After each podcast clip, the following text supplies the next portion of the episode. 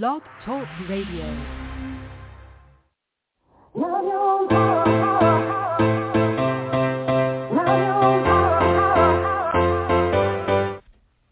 Chatting with Nat is a podcast for independent women seeking to speak their truth and to break down barriers.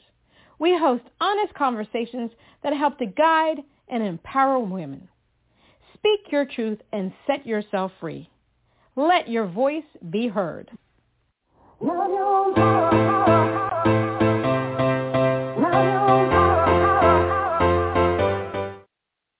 everyone, it's Natalie Jean. It's Natalie Jean. Today on Chatting with Nat, we have singer-songwriter Camille Rose. Camille Rose is a singer and songwriter who grew up in San Francisco. She worked alongside vocal coach Lynn Asher and multi-platinum Grammy-winning producer Narada Michael Walden from the age of 10. Now based in Los Angeles, Camille continues to record singles and perform locally. Throughout her musical career, Camille has leaned toward performing alt-pop while including R&B influences. She places high importance on diversifying her sound and experimenting with mixing genres, while also evoking emotion in her self-written lyrics. All right, let's give her a round of applause.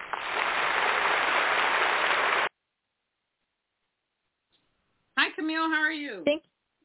Good. How are you? Thank you so much for that wonderful introduction. Yeah, we have to make you feel warm and fuzzy. You know, my little clapping can't do it, and we need to make sure that during this entire time, through the crisis that we have all faced during the past 3 years, that you at least feel warm and fuzzy on Chatting with Nat.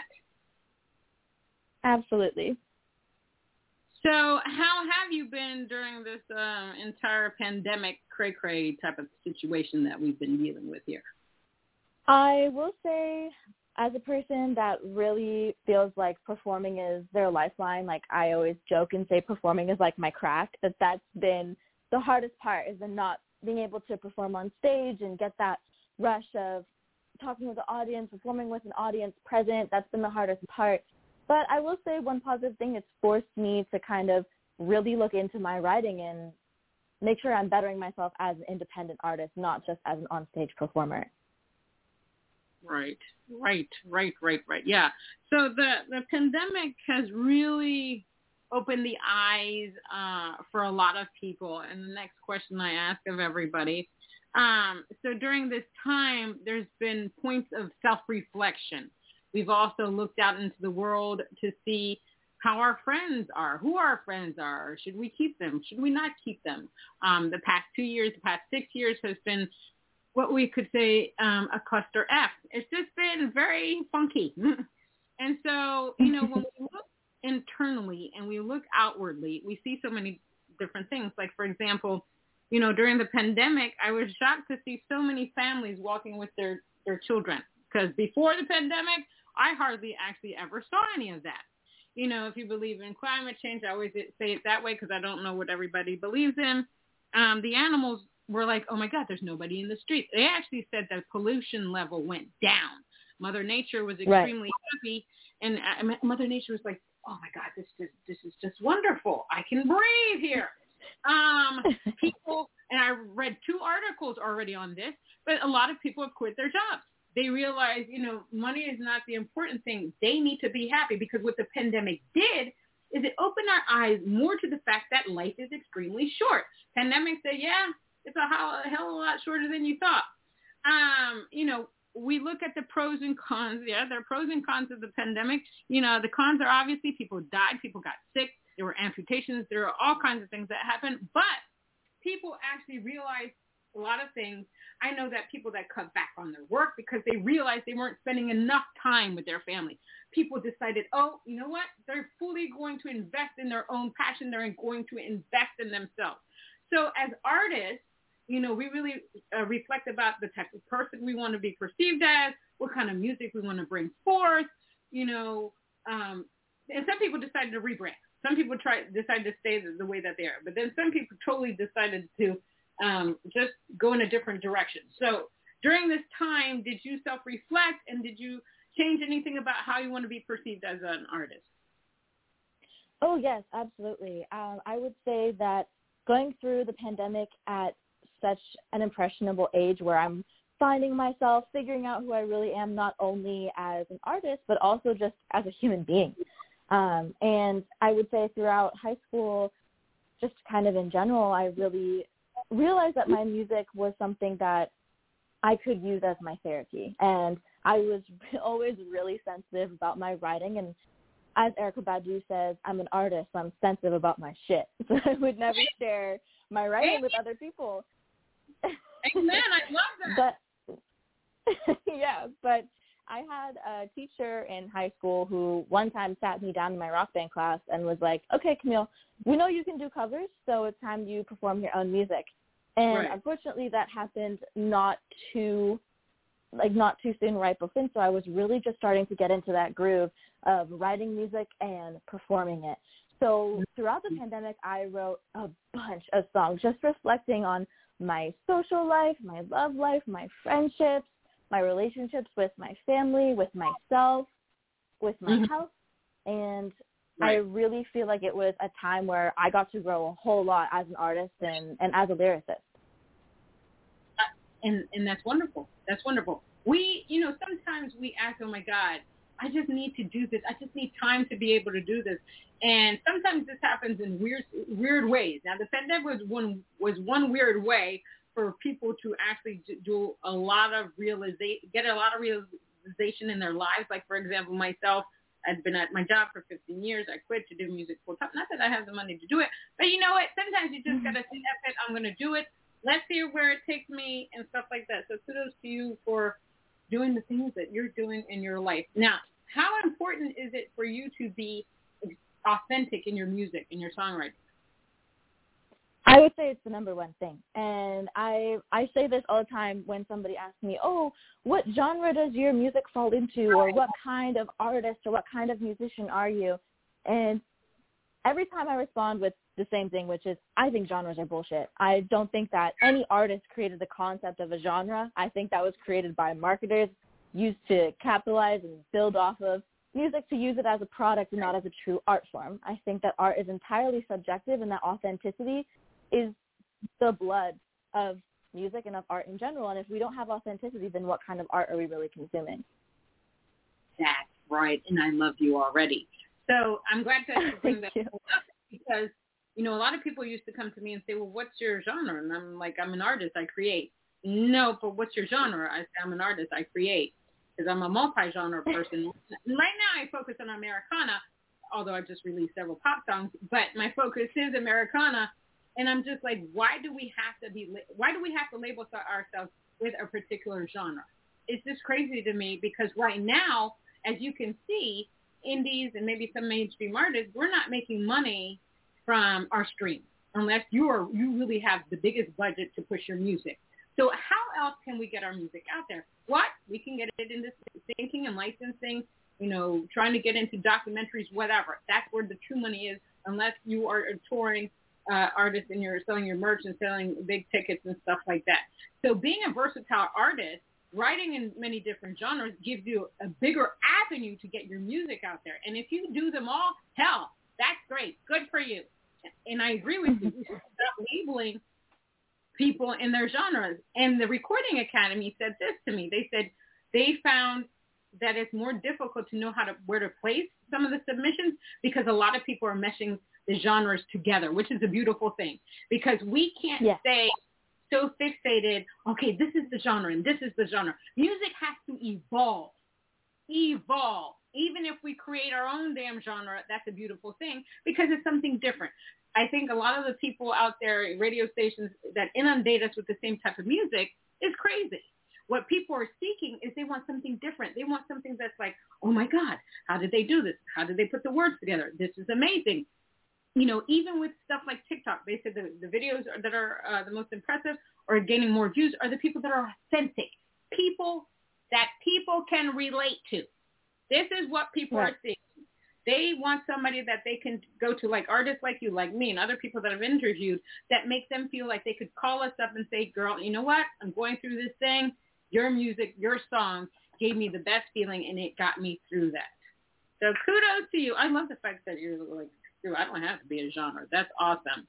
Now, what was it about the music industry that gave you that aha moment where you're like, okay, music is me? Was it something that you saw? Was it something that you heard? You watched? What was it that gave you that, oh my God, I got to do this music thing?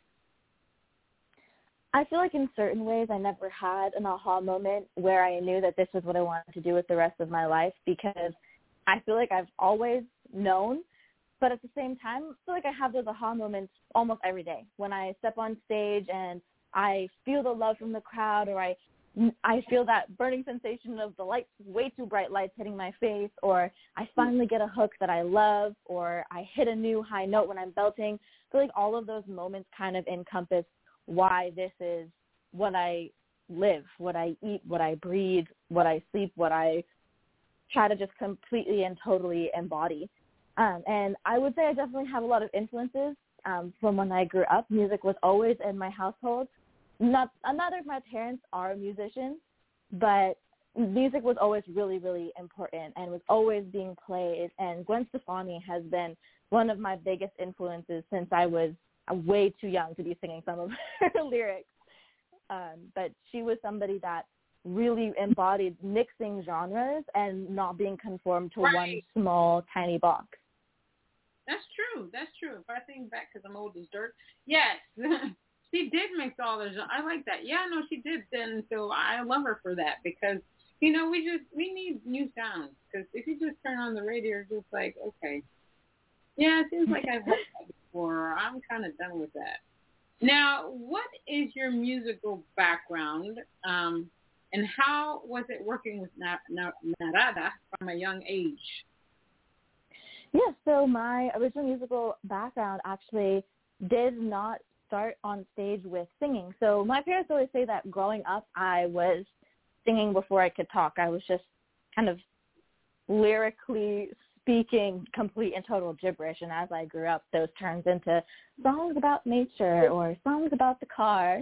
But when I was around 5 or 6, my mom took me into a Hawaiian and Tahitian dance group. And that was where I first got the taste of being in the spotlight, being on stage, surrounding myself with music. And I just kept singing and kept performing, kept dancing at summer camps, anything my parents could find, any stage, any microphone they could find for me, they would always be supportive and help me get there. But when I was 9, I was singing at a summer camp in just north of San Francisco, and who is now my vocal coach, Lynn Asher, saw me singing, and she just happened to be there that day when I was singing karaoke, and she flagged my dad down at the pickup line and was like, oh my God, your daughter needs vocal lessons. She has this talent and I want to help her hone it. And so she was an angel who helped me really come into my own as an artist. And when I was 10, that's where she introduced me to Narada. And I was the youngest one out of all of his foundation singers. So the Narada Michael Walden Foundation had a group of in between 5 and 10 foundation singers that were all within the ages of like 14, 15, 16. And then there was 10-year-old me. So just starting off. And he really, really took me in and took me under his wing and showed me this is what it's like to have a professional rehearsal. You have your lyrics, you have them annotated on where you're breathing, on how to completely and totally emulate the artist that we're covering, how to respect other people's time. And growing up in his studio and doing multiple shows with him throughout my prime growing years really prepared me for here and now, which is trying to break into the music industry on my own as an artist. You know, I feel like I was kind of a backup singer and background artist from 10 through 17 until he gave me my own solo song in one of his shows on actually my 17th birthday. Songs with him and recording my own song with him was like a breakthrough, because he had been such this huge supporter for so many other amazing artists like Whitney Houston and Aretha Franklin and Mariah Carey, and seeing all of those gold and platinum records up on the walls, I was like, I want to do that. And if I'm here in the same studio that they sang in, I don't see why I can't. Exactly. No, I agree with you. That's the best way to think about things. What do you love about being an artist? I love that being an artist is a field in which it applies to every single avenue of life. I love how I can connect with another artist regardless of their artistic medium, and I know that we share a passion for subjectivity, authenticity. It's something that is so widely universal that it breaks boundaries beyond languages. I feel like different types of art is something that can be interpreted by everyone and anyone in different ways, and sometimes in the same ways as well. That is so true. What was it like going to a high school designated for arts, the Marin School of the Arts? Yes, so I went to, I spent all my schooling years up until high school in a small town just north of San Francisco called Mill Valley. And my mother actually moved to a town called Novato, which is a few miles north of San Francisco, so that I could attend Marin School of the Arts. And I really feel like if it hadn't been for going to that school, I would probably still trying to, as they say, find myself as an artist. It was at MSA that I got to explore my love for theater as well and for acting. I really got to make awesome connections with photographers and discover modeling. And I got to continue to dance just as I did as a child, but what I really got to focus and zero in on was my passion for singing and songwriting. I realized there's not anything on this world that I'm more passionate about than singing, songwriting, performing, and being the best musician that I can be. Yay! And that's awesome because, you know, one of the things we always are constantly, because music is always evolving, we are constantly learning because there's always new ways to do music, new ways to do videos, new ways to do everything, which can drive you crazy at the same time. But at the same time, you're like, oh my gosh, this is going to be a lot easier than I thought. So that's very wonderful. What is your writing process like? And if you get writer's block, how do you deal with that? My writing process is wildly inconvenient to my everyday life. It's the first thing that I would admit to. Doesn't matter if I'm showering or if I'm in the middle of math class or 3 o'clock in the morning and I was trying to sleep. If there's an idea that hits me across the face, I have to write it down. I carry my songbooks with me everywhere I go. I have two different ones. I have one that has like the final versions of songs so that I can remember the structure of everything. And then I have kind of a scrappier, messier book where I can just draft what I'm thinking or just write random lines because I worry putting it on my phone. If I lose my phone and I lose all of my songs, it's like heartbreak and a total and complete nightmare. Oh my God, that would drive me crazy. Now, do you ever deal with writer's block? I would say yes. I think it kind of presents itself differently to me than it typically has for some of my other friends that also songwrite. Writer's block to me is kind of like a break in which new ideas are flowing so freely. So I honestly never feel like there's kind of a space and time where I'm not thinking of anything or I don't get any ideas. It's more like half-baked, half-finished ideas that I can't seem to completely and totally tie up and finish up and really polish. For me, it's like when I'm forced to write a song, nothing will come on. I'll throw words on the page and I have a theme. I usually like to start with the chorus, but I'll literally stare at the computer or my piece of paper or my journal for hours and saying, why isn't anything coming through? And I literally have to walk away. And the next day, something will just flow through. And then I said, oh, yeah. Why couldn't I have done that yesterday? Then everything flows through. It's just the weirdest thing. But as I always tell everybody, the shower is my best place to create anything. It's crazy. Oh, totally. I mean, somebody told me because the water is soothing, you're by yourself. You're not by yourself. I don't know. But you're by yourself, and you just have that freedom. You're so relaxed that you're just enjoying the moment. And then the music just flows. That's why I tell everybody, I'm going to create a waterproof gadget that takes away the noise of the shower. You press a button, boom, bam, bang, it's there. I mean, you can have your phone on the side. Well, I don't like that. I want something that I can just, boom, the music, I can just say, let me just sing. It's right there. Because when you don't have something like that, you get out of the shower, first of all, you're in the shower, you're trying to remember. Then you come out of the shower and you start doing the thing over and over again. If you don't have your phone, you got to run down, It's just crazy. But yeah, the shower is... In a way, when you're when you're in the shower, it's like that's your most authentic self, right? Yeah, exactly. So see, you just nailed it. You just nailed it. Oh, my gosh. Now, we're going to play your song, Reputation. Tell us what that's about. Sure. So Reputation was a song that kind of came from a bunch of those half-baked ideas that we just talked about. So one of my good friends and amazing musician himself, Christopher Kenji, who has his own music out, he helped me with production, telling him about these half ideas that I had and this one hook that I really, really wanted to just surround my entire song by. And he was like, okay, I think I understand. I told him this is the story. And he's like, okay, I think I got it. He came up with the track within a few days. And then he came over to my house, brought over his recording equipment, and we just pushed through and recorded the entire song. And I wrote the entire song within 5 minutes, and the whole set took about 12 hours for us to finish and completely polish the entire song. Wow. All right, let's play it.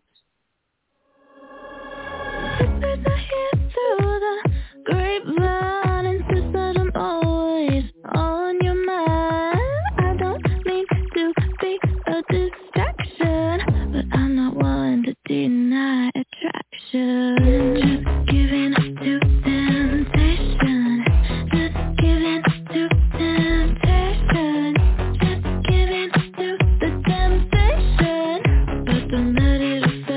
Reputation. Just giving up to temptation. Just giving up to temptation.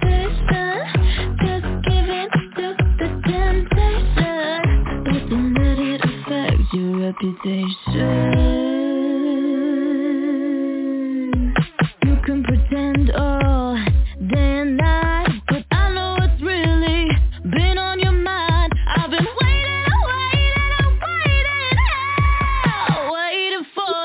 to grow a pair. Just giving up to temptation.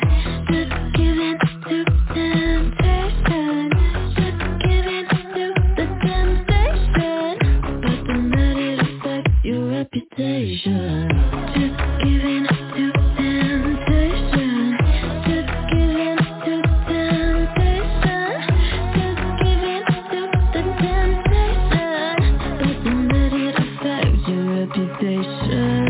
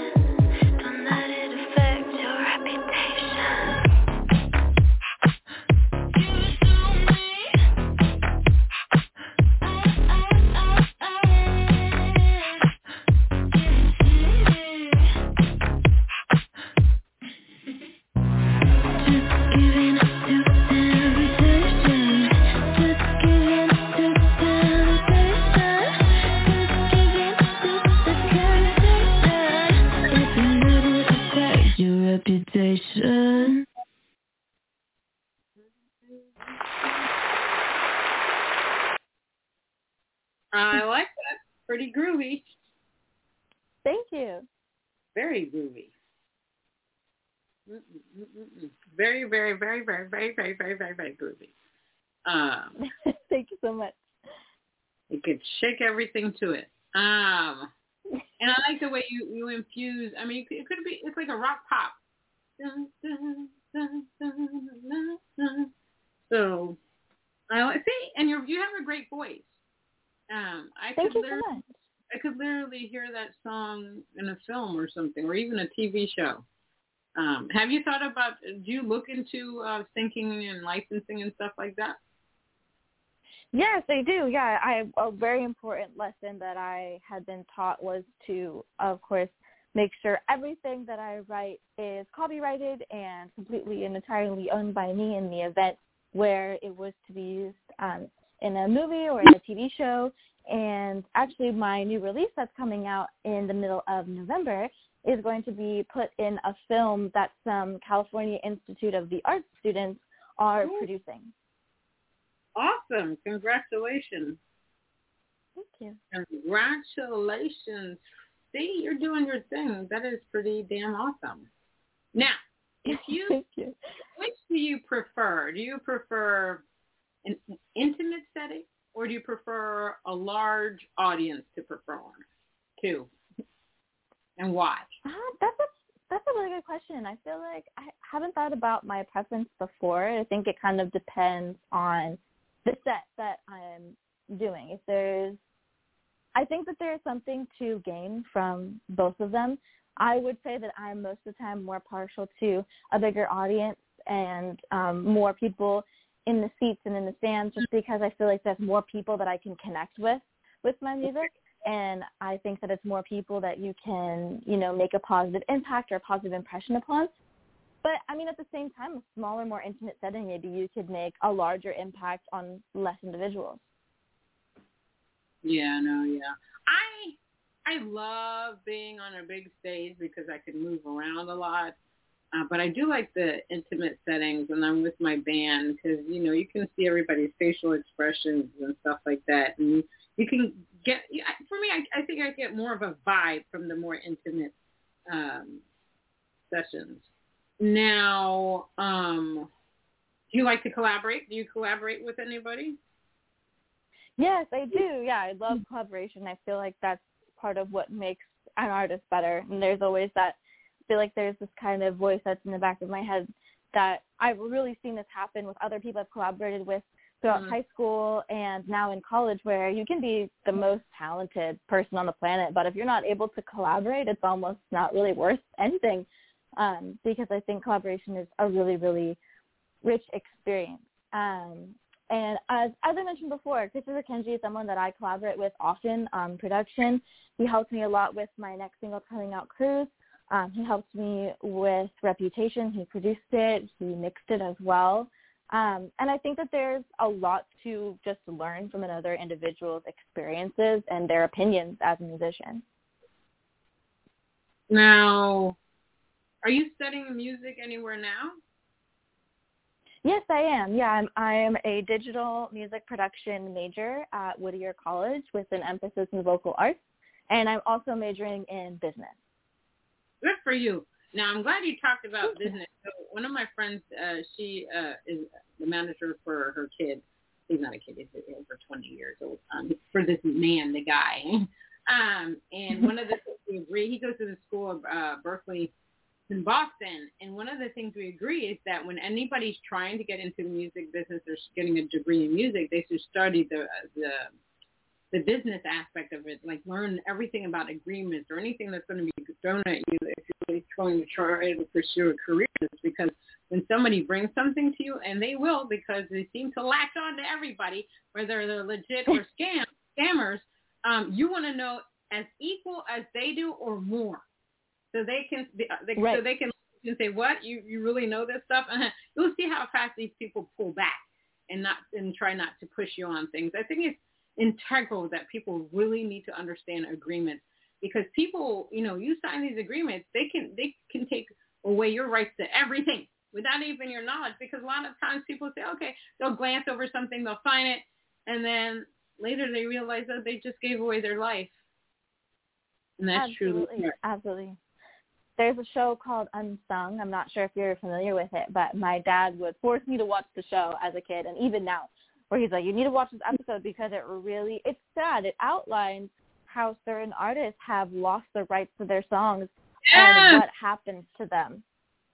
Exactly. I mean, VH1 used to do that. I don't even know if VH1 is still on, Behind the Music. But when you watch VH1 Behind the Music, you become totally shocked at what some of these artists went through. The first thing that comes to mind is TLC. They talked about... I was about to say the same thing. Yeah, it's shocking. I mean, they were on top of the charts. They were broke. Exactly. And they were broke. It's like, because a lot of the artists, they advanced... So the companies advanced the money, but eventually that money has to come back to the company and stuff like that. And a lot of these artists, they just spend, and then after a while, I mean, there's like, they have nothing left, and they have nothing left, and they have, and then they have all these bills. So it's just really, it's just bizarre. It's just shocking. Now, you have type 1 diabetes. So how does this affect your musical career? Yes. So as a type 1 diabetic, when I was diagnosed, it was 24 hours before opening night of a show that I was starring in. It was a local play. I was 12 years old. It really wasn't something that was of great importance to anyone outside of myself and my immediate family. But it ended up being one of the most important shows that I had ever done, because instead of being hospitalized for 5 or 6 days, as the doctors recommended that I should, being the stubborn child that I was, I refused. And I said, no, you don't understand. I'm Tinkerbell in Peter Pan. I'm also the narrator, and I have to go and do the show. And they, you know, doctors would try to say, oh, you don't understand. Like, this is a really serious, this is a life-threatening condition. We're trying to make sure that you stay safe and healthy. And it was literally from that moment on that I decided there would never come a day in which type 1 diabetes would ever affect my musical career or what I want to do as a musician going forward. And the only impact in which I would like it to have is a positive one. So if I get to the point where I have this platform where I can really speak to a large audience, or I have the funds to set aside a little collection to build up a foundation of education for adults and children with type 1 diabetes, that's what I would like to do. And I told my parents about this growing up, where I always said, I want to give back to the community that raised me and helped me become a stronger woman, and that was the diabetic community. Wow. Well, you know what? That's moving. It's good when we can give back. You know, with this music, we want to give back to the different female organizations, charitable organizations out there. You know, they're helping young women, and also the men that support the women. We don't like to leave the guys out. Somebody said, of course. You got to put them in there somehow. So we try to protect the men and the brothers that support the women in the music industry. But these people are very, very important. Now, you have an upcoming single called Cruise, right? And tell us a little bit about that. We're just going to play a little piece of it. Yes, of course. Cruise is a song that really capitalizes off of my jazz training that I got throughout high school and throughout working with Narda as well. It really shows the impact that Amy Winehouse and Nina Simone have had on my vocal technique, and especially on my lyricism. And I wrote this song in similar to Reputation in about 5 to 10 minutes, but the emotion of this song and of the writing really came all at once as a full-fledged idea. All righty, let's play a little piece.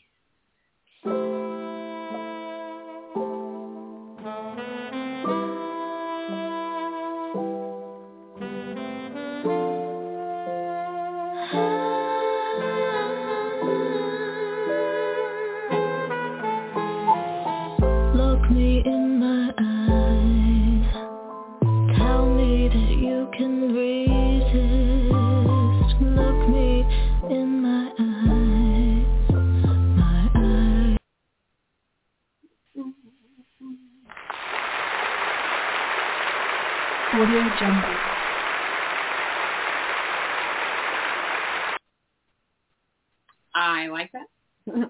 I love that. So let me tell you, one, jazz is my first love. I grew up, you're probably too young for this, but I used to watch Sanford and Son, and he used to imitate Lena Horne and Stormy Weather. Yeah. Lena Horne, and I just love that song. And my first love has always been, just love the jazz genre.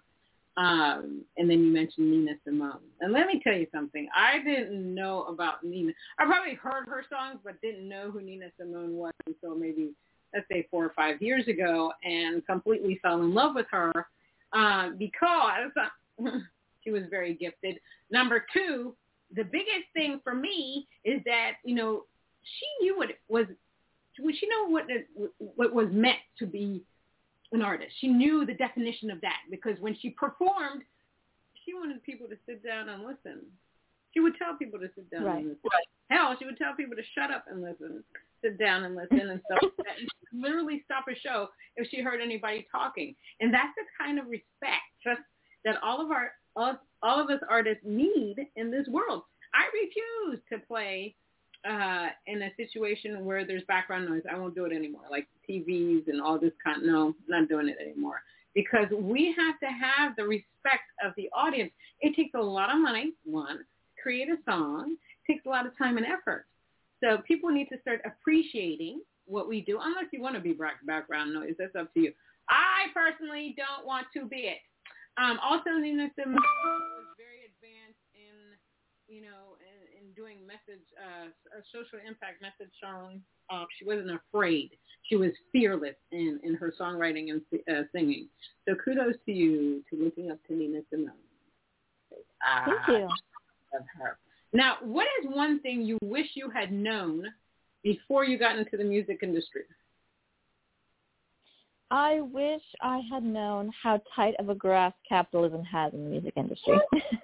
And I had no idea growing up as a young kid that I would have to study business in college in order to even have a position within the music industry, to even be considered without being completely and totally walked over. I thought that I could just sing and perform and write and it would be enough.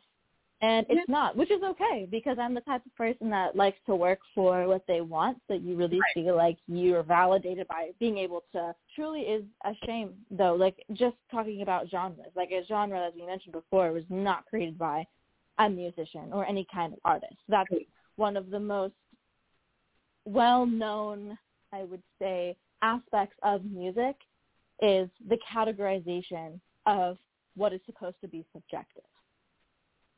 Right. Which is completely and totally, in my opinion, offset by people that are just trying to market and profit and turn music and art into a business. Yeah, no, I agree with you. There is, you know, one of the things I tell people all the time to decide before you even start doing music is like, what type of artist do you want to be? Are you the artist that's only doing this because you want to achieve fame and money? Or are you the artist that's trying to make a difference, that's trying to affect a change in somebody's life? Because those are two different.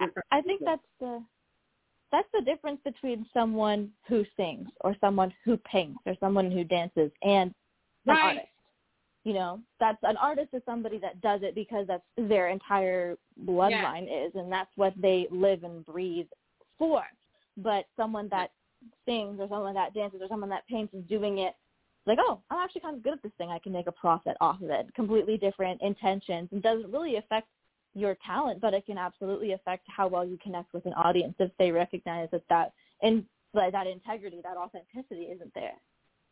No, I completely agree with you on that. And it's funny that you say that because sometimes when I'm watching people dance or dancers or whatever, I can see the person because I can dance. I mean, I can really dance, and I can see the people that can actually dance compared to the people that are dancers. Okay, they're given cues, they're given choreography, and they can do the choreography. But when you watch them, you can't feel it. And then there's some real dancers that when you watch them, my God, dance is just them. It just flows and oozes out of their body.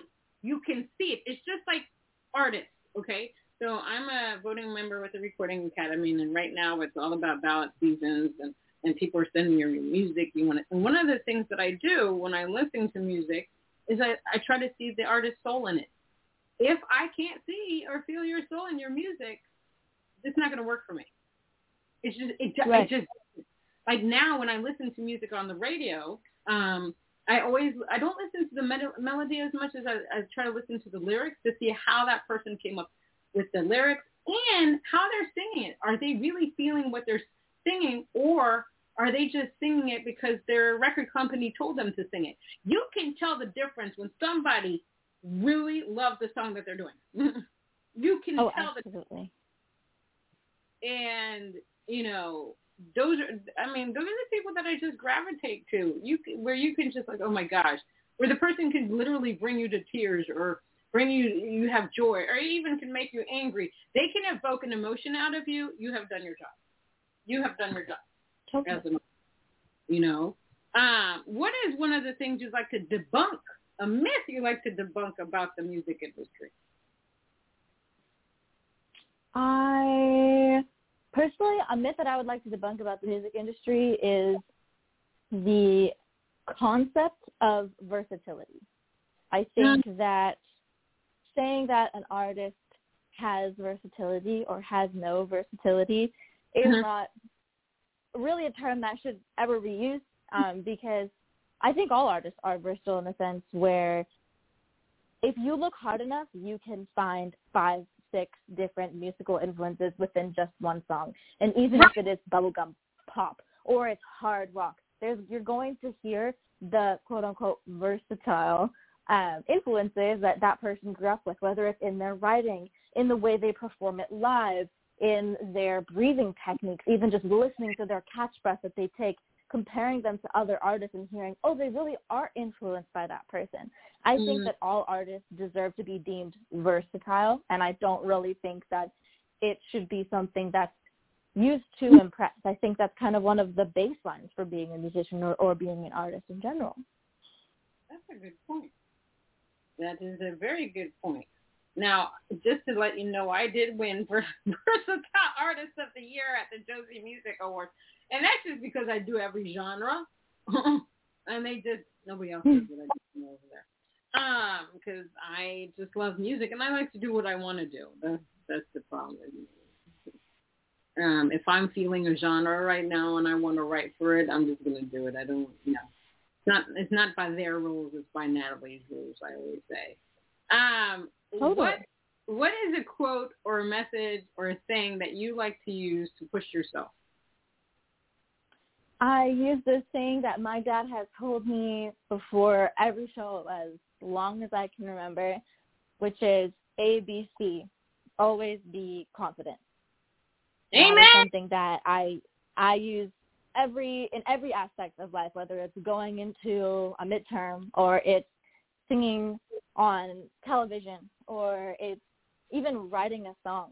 You know, you have to be confident within your most sensitive, intimate, and alone moments, but also in the most exposed moments on stage in front of hundreds of people. I think that that's something that a lot of people would be a lot happier if they also took that with them and they also remembered that. And it shows, you know, some of my friends would say, oh, they describe me as a confident person, but that comes from my father and what he taught me growing up. And same thing with my mom. She displayed confidence. She exemplified it, where my dad told me literally with the words. So I feel like I was really surrounded with that from both sides. That's awesome. That is. So what's coming up next for you besides your new release in November? Yes. So after my new release in November, there is going to be another single that I'm planning on releasing sometime, perhaps maybe around the new year. Date is to be determined. And this is another song that shows a completely and totally different side of my musicianship that's different from this jazzy ballad, but which is also different from the kind of dancey pop electro jam of that was Reputation. And I'm really excited for this song because it is within the same vein as Reputation and as a previous song that I released, Forget My Name. They're all about a very similar situation, and who knows, maybe one day there will be an EP that tells the story of all of these songs. Fantastic, fantastic. Well, Camille, thank you so much for being on Chatting with Nat. I'll be chatting with you tomorrow at 8 p.m. on Instagram Live. I can't wait for that. Thank you so much for having me. It's going to be a rocking time. Now, if anybody wants to find Camille Rose on Instagram, it's @CamilleRose. She's on Facebook. She's on TikTok. She's on YouTube. We'll find her. But check us out on Instagram Live at Sisters in Music 1 on Instagram. We're going to, at 8 p.m. Eastern, we're going to have a rocking time. Thanks again, Camille. You were wonderful. Thanks for being on Chatting with Nat. Until we see you tomorrow. Thank you so much. You're welcome. And that was Camille Rose, singer-songwriter Camille Rose. Until next time on Chatting with Nat.